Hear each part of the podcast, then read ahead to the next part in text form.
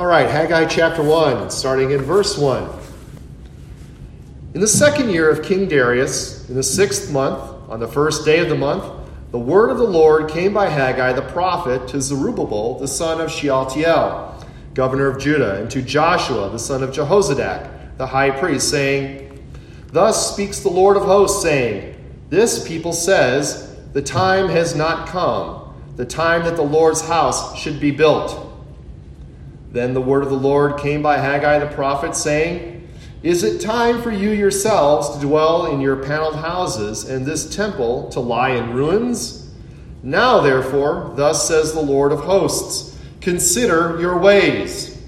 You have sown much and bring in little. You eat, but do not have enough. You drink, but you are not filled with drink. You clothe yourselves, but no one is warm and he who earns wages earns wages to put them into a bag with holes. Thus says the Lord of hosts Consider your ways. Go up to the mountains and bring wood and build the temple that I may take pleasure in it and be glorified, says the Lord. You looked for much, but indeed it came to little. And when you brought it home, I blew it away. Why? says the Lord of hosts. Because of my house that is in ruins, while every one of you runs to his own house. Therefore, the heavens above you withhold the dew, and the earth withholds its fruit. For I called for a drought on the land and the mountains, and on the grain, and on the new wine and the oil, on whatever the ground brings forth, on men and livestock, and on all the labors of your hands. Then Zerubbabel the son of Shealtiel, and Joshua the son of Jehozadak, the high priest, with all the remnant of the people, obeyed the voice of the Lord their God and the words of Haggai the prophet, as the Lord their God had sent him. And the people feared the presence of the Lord. Then Haggai, the Lord's messenger, spoke the Lord's message to the people, saying, I am with you, says the Lord. So the Lord stirred up the spirit of Zerubbabel, the son of Shealtiel, governor of Judah, and the spirit of Joshua, the son of Jehozadak, the high priest and the spirit of all the remnant of the people, and they came and worked on the house of the Lord of hosts their God on the 24th day of the sixth month in the second year of Darius the king. Thus far, the reading of God's holy word. Well, I remember when I was growing up and was going to school and struggling between what I wanted to do and what my parents wanted me to do, and what the teachers I was going to school wanted me to do. What I wanted to do was I wanted to stay home, watch cartoons, read comic books, play outside with my friends. My parents, on the other hand, they wanted to quash my joy. They wanted me to study hard. They wanted me to do my homework. They wanted me to get good grades. And then, after doing all of that, then I could go outside and do whatever I wanted. Now, when I prioritized my priorities, I got yelled at. I got punished and I received bad grades from school. But when I finally got the message and I started to prioritize what my parents and teachers wanted, not only did I not get yelled at, but I also got good grades, and then I was allowed to do what I wanted to do. Well, the story of Haggai 1 through 15 is basically a story of misplaced priorities. Now, we all know what misplaced priorities are, right? Just like the story of my youth, and I'm sure the shared experiences of many of us, the people of Haggai's time were suffering from misplaced priorities. They started off by focusing on God's promises, but then they got sidetracked and started focusing on their own priorities instead. And as a result, they not only didn't get what they wanted, but they also started to receive God's rebuke, as we will see in a moment. Now, we need a little bit of context, a little bit of background to understand Haggai. The book of Haggai, along with Zechariah and Malachi, those three prophets together are what they call post exilic prophets. So these are prophets that God sent to his people after the exile. So if you recall the exile, the people of Israel lived in the land for a number of centuries, and then due to their sin, due to their repeated covenant breaking, God judged them by driving them out of the land. They were exiled. The, the southern kingdom of Judah was exiled in 586 BC to the Babylonian Empire. And then after 70 years, the people were allowed to return to the land. And they were allowed to return by, by Cyrus, king of Persia. And they were allowed to come back to rebuild Jerusalem, to rebuild the walls, and to rebuild the temple.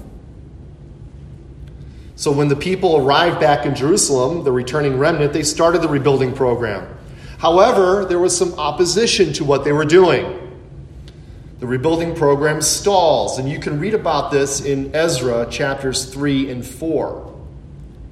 So the Jews have been back in the promised land now for 18 years, and all they have to show for it now is the temple that still lies in ruins. They came back to build the temple, they stopped building the temple, and the temple still lies in ruins.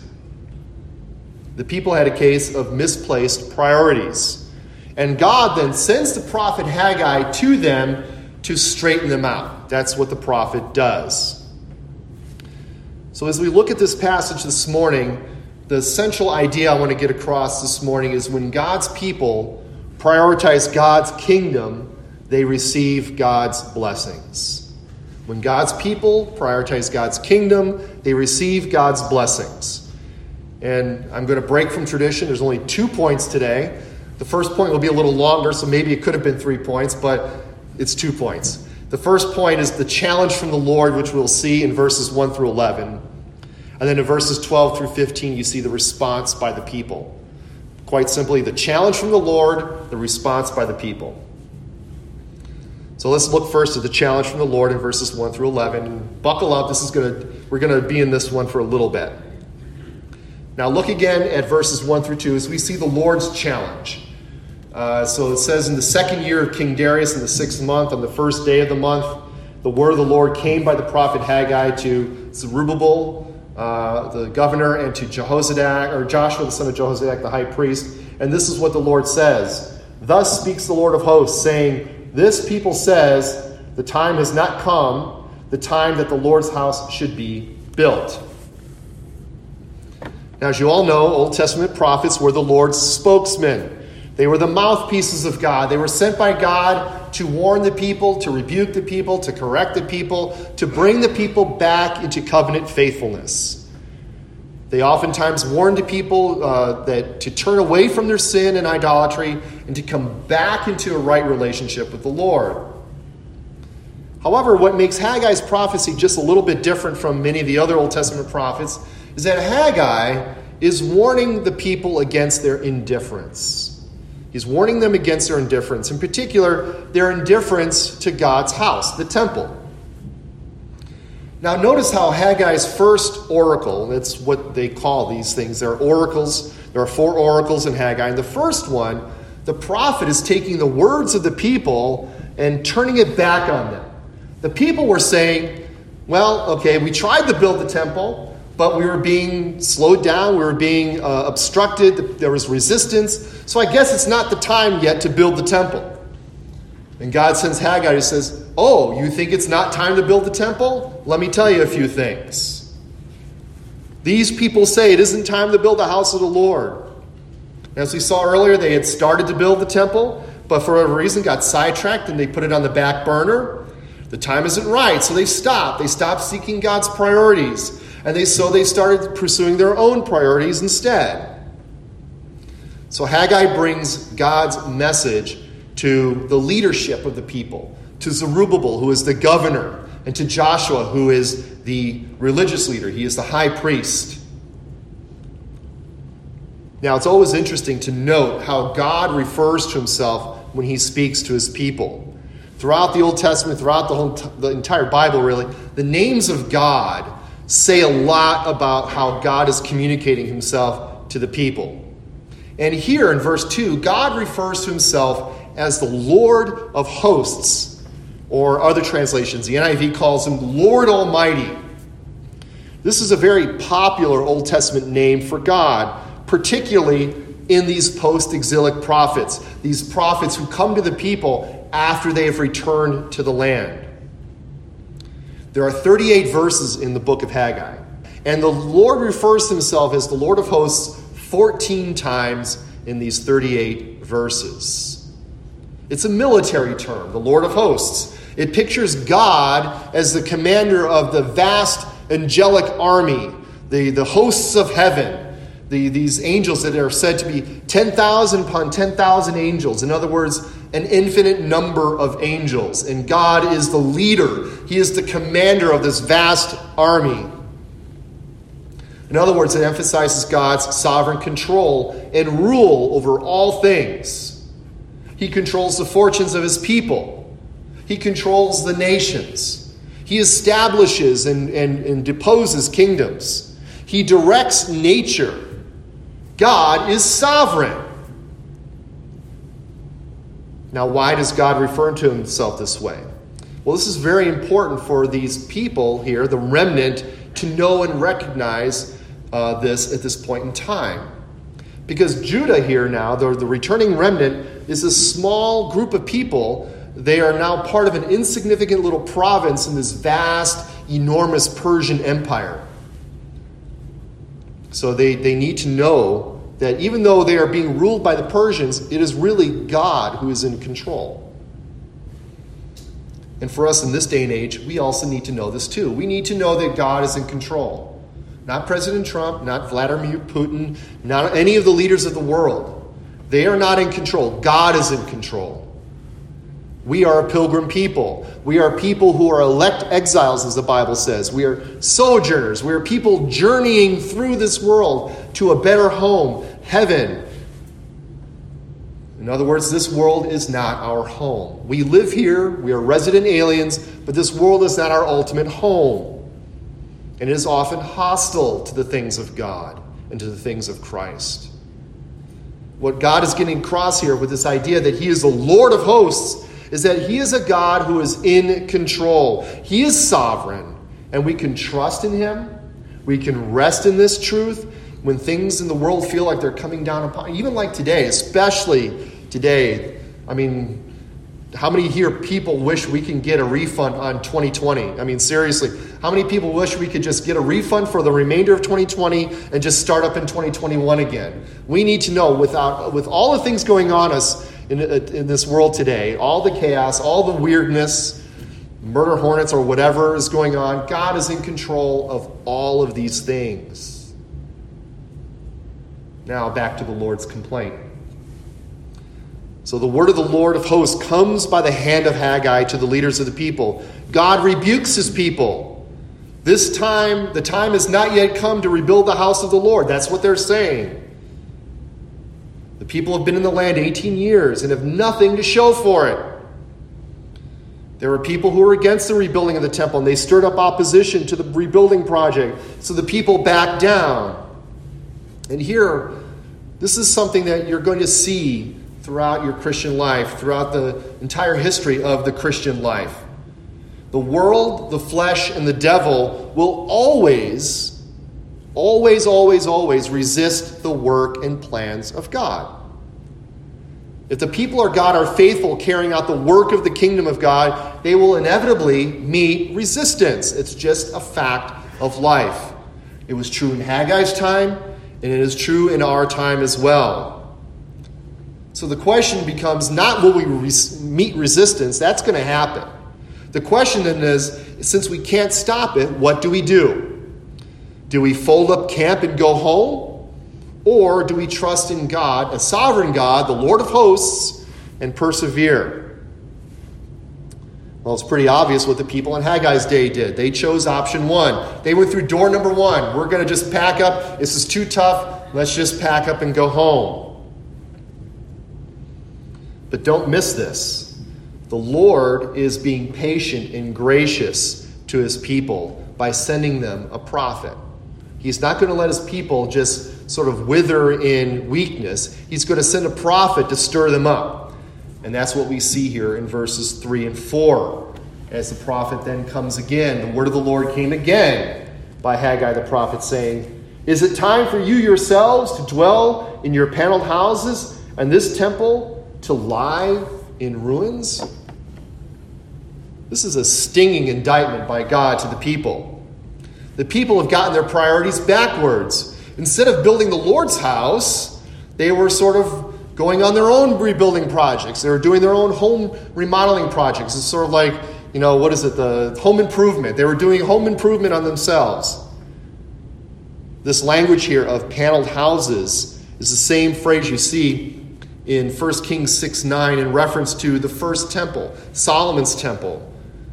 In other words, instead of building the temple of the Lord, what the people were doing was they were turning their own houses into little temples. They were templeizing their houses, so to speak. It'd be like, you know, we were here building up Emmanuel Reformed Church, and we're like, okay, well, there's a lot of resistance, so I'm going to take these stained glass windows, I'm going to put them in my own house. I'm going to take these nice brick walls and put them in my own house, and this nice little rock climbing thing behind me, I'm going to put it in my own house. How about that? I can't build a church, I might as well spruce up my own house.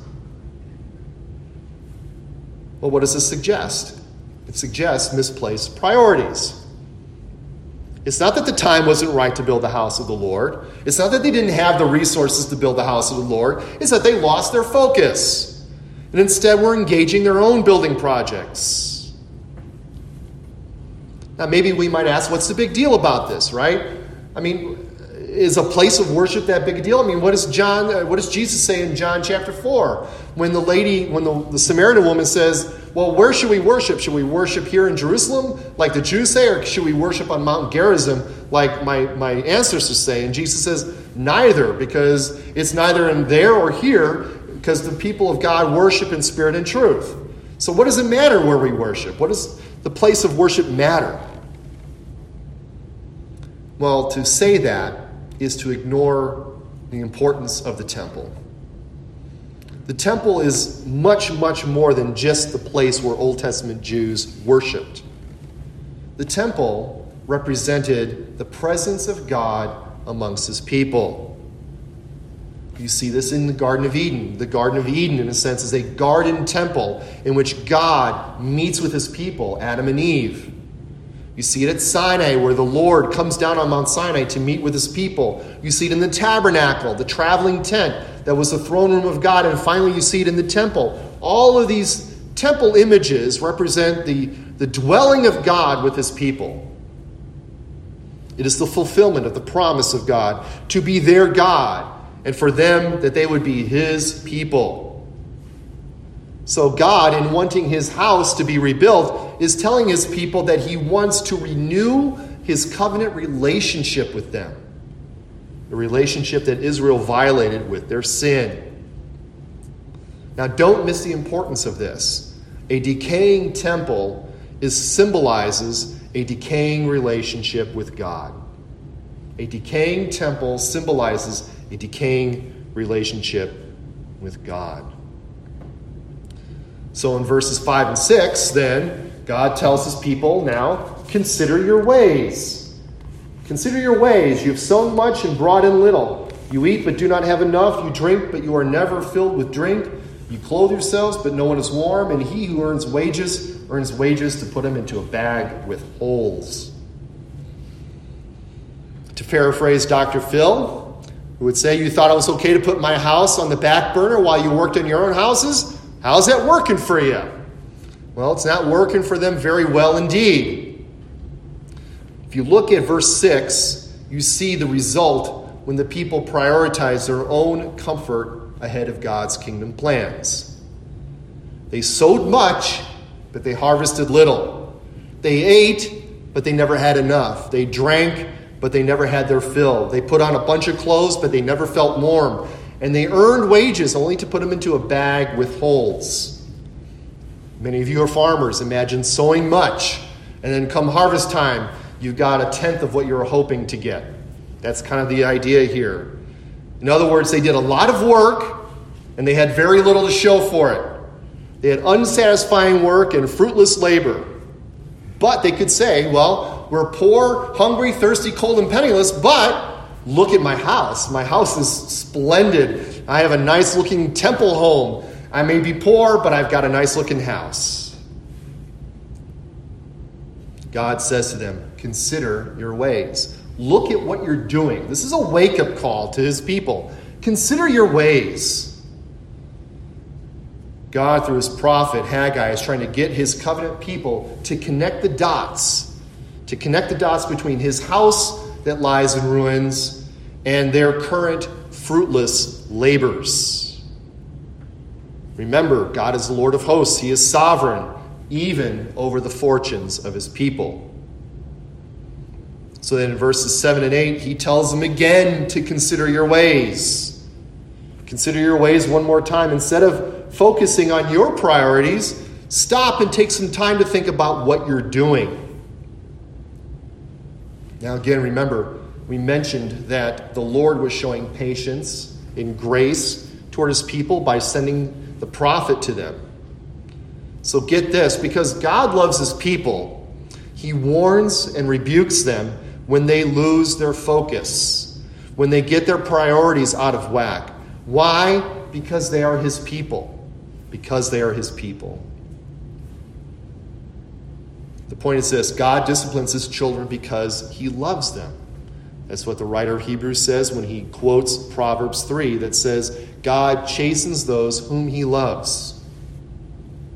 If you're not receiving the Lord's discipline, it might mean that you're not a child of God. But if you are being disciplined by the Lord, it is because he loves you and wants you to mature and he wants to sanctify you. So consider your ways. Consider your ways. And then in verse 8, he commands his people build my house. Build my house that I may take pleasure in it and that I may be glorified. These two words, pleasure and glorify, highlight the twin functions of the temple. This word pleasure is the same language used in reference to the temple sacrifices, in which God took pleasure in the sacrifices of, of his people when they were offered rightly before him. An acceptable sacrifice for sin was a pleasing aroma in his nostrils. And of course, glory, as we mentioned earlier, the temple was the place where God dwelt, is where his glory descended upon the temple. So when God says, Build my house, he is saying, Get your priorities straight. Seek my pleasure. Seek my glory. And then in verse 9, we see this again, this notion of futility where you looked for much and it came to little. When you brought it home, and even the little bit that you brought home, I blew it away. Why? Because of my house that lies in ruins while you busy yourselves with your own houses. Now, we've talked a lot about misplaced priorities, ours versus God, and we know that for the people of Haggai's time, it was building their own houses instead of God's house. But what does misplaced priorities in reference to the kingdom of God look like for us? Well, I think there are three main areas where we misplace God's priorities with our own money, time, and family. Money, time, and family. Just a few examples. Money. Suppose you come into a, a financial windfall. Instead of seeing how you can help support the work of God's kingdom, you start to, let's say, plan a vacation or time. You're seeking a promotion at work, and the only way to get noticed is to work weekend shifts that require you to miss Sunday worship. Or family. You want to get your children to summer sports leagues, but they have games on Sunday which require you to miss Sunday worship. Now, in these examples, I want you to understand please, please, please don't misunderstand me when I say this. Vacations, promotions, youth sports leagues, they're not wrong. They're not wrong in themselves. In fact, they're all very good things. The point I'm trying to make is that when we prioritize these things ahead of God's priorities, ahead of His pleasure, ahead of His glory, we shouldn't be surprised then if we earn wages to put them into a bag with holes. Build my house. That's what the Lord says. And then in verses 10 and 11, we see that because God's people didn't prioritize God's kingdom, we see that even the heavens held back their rain and there was a drought on the land. And these phenomena, uh, the heavens holding back rain and the drought over the land, they remind the people of the covenant curses that God gives you in Deuteronomy 28 when he says, If you do not obey the terms of my covenant, then I will withhold the rain, I will withhold the produce of the land. In other words, there is a causal link between God's house lying in ruins and ruin coming upon the land. The people's neglect of God's house is the same thing as forsaking the covenant. That was our first point. Now we're on to point two. This will be a little quicker. So, what does it look like when, to prioritize God's kingdom? Well, in Haggai's case, it is building the house of the Lord in verse 12, where he see, says, The people respond here with obedience and fear. From the leaders, Zerubbabel and Joshua, all the way down to the people, every last one of them, they obeyed the voice of the Lord their God and they feared the Lord. This twofold response by the people of God, obedience and fear, this is how covenant people respond to their covenant God. God reorients the people from indifference and disobedience to reverence and obedience. This is both a change of heart and a change of behavior. And both are needed, and both mark true repentance. When God's people are convicted of their lack of focus and misplaced priorities, they then turn in obedience to the Lord their God. And this signifies two things. First, that the remnant here, the people here, are true believers. They were pricked in their consciences. They heard the word of the Lord and they responded obediently. This is seen in the fact that their hearts were softened and prepared to receive the Lord's rebuke through the words of Haggai the prophet. And then they were then motivated into action. And here again, we see the graciousness of the Lord. He knows we're weak, He knows that we wander and go astray, and He is patient with us. He is patient with us. He rebukes us in love, not in judgment. He rebukes us in love with fatherly discipline to get us back on the right track. Again, the Lord is interested in our sanctification, in our growth to maturity. Like any good parent, when he sees, when he or she sees their child going in the wrong direction, you nudge them to get them back on the right track. And maybe that nudge might be a little, a little more rough than, than others, but still, you want to get them back on the right track.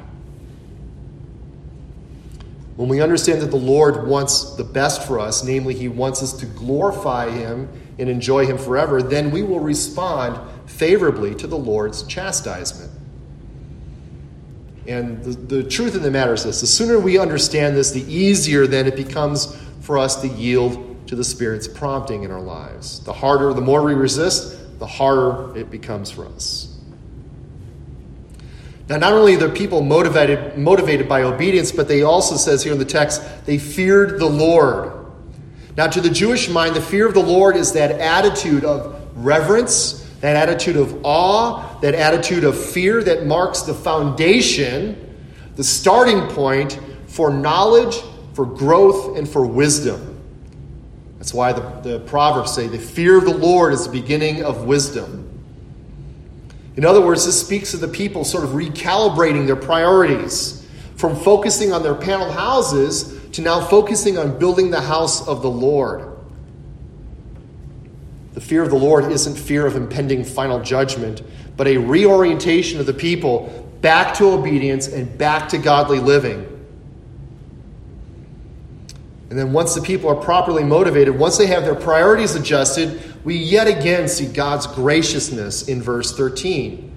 The Lord of hosts sends another word by the prophet Haggai. But instead of saying, Consider your ways, instead of this warning word, he then says, I am with you. I am with you.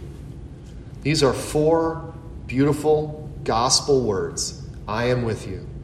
If you're prone to highlighting things in your Bible or underlining things in your Bible, underline these words and then look over at your neighbor's Bible. And if they don't have them underlined, underline them in their Bible as well. These are important words. These are gospel words when the Lord says, I am with you.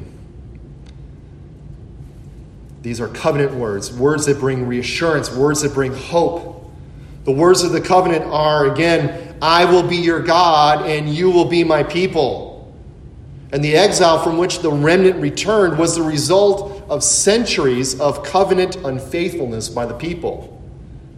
But where they are fa- unfaithful, God is faithful. And, and look again at those words and note that it's not, I will be with you.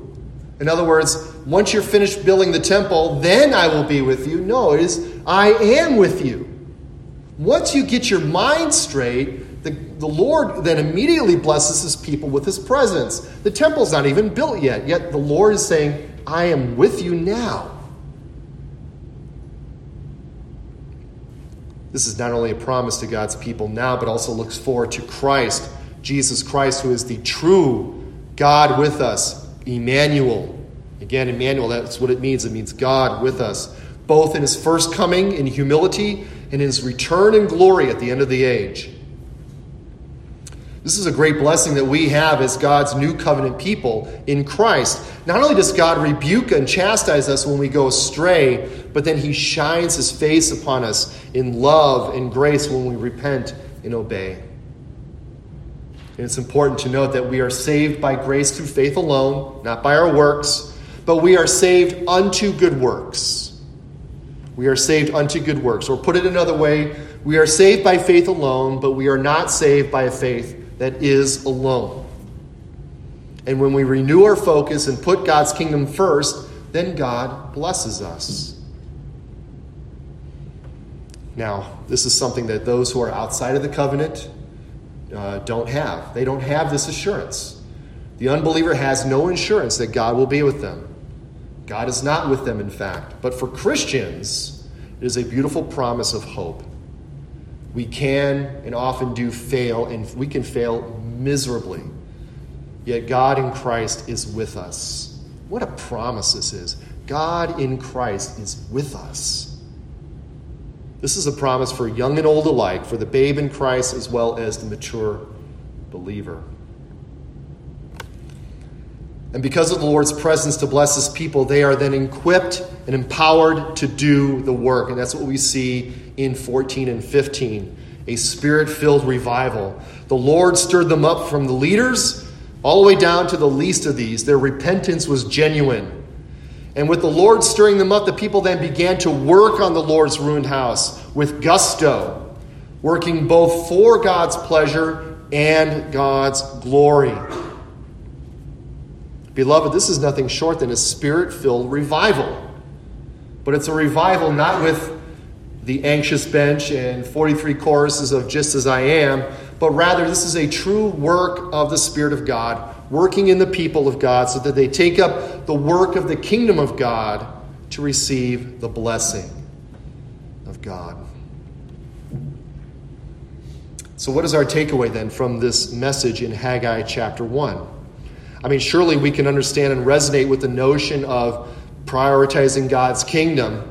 And, and, and, as God's covenant people, we strive to be obedient and reverent to our Heavenly Father. But, but God, through Haggai, called his people to build his house, that is, to rebuild the temple.